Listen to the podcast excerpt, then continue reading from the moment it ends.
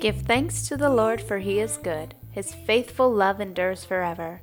Has the Lord redeemed you? Then speak out. Tell others he has redeemed you from your enemies. For he has gathered the exiles from many lands, from east and west, from north and south. Give thanks to the Lord, for he is good. Has the Lord ever done something amazing for you? Then don't keep it quiet. Tell everyone, so that others may draw near to him too.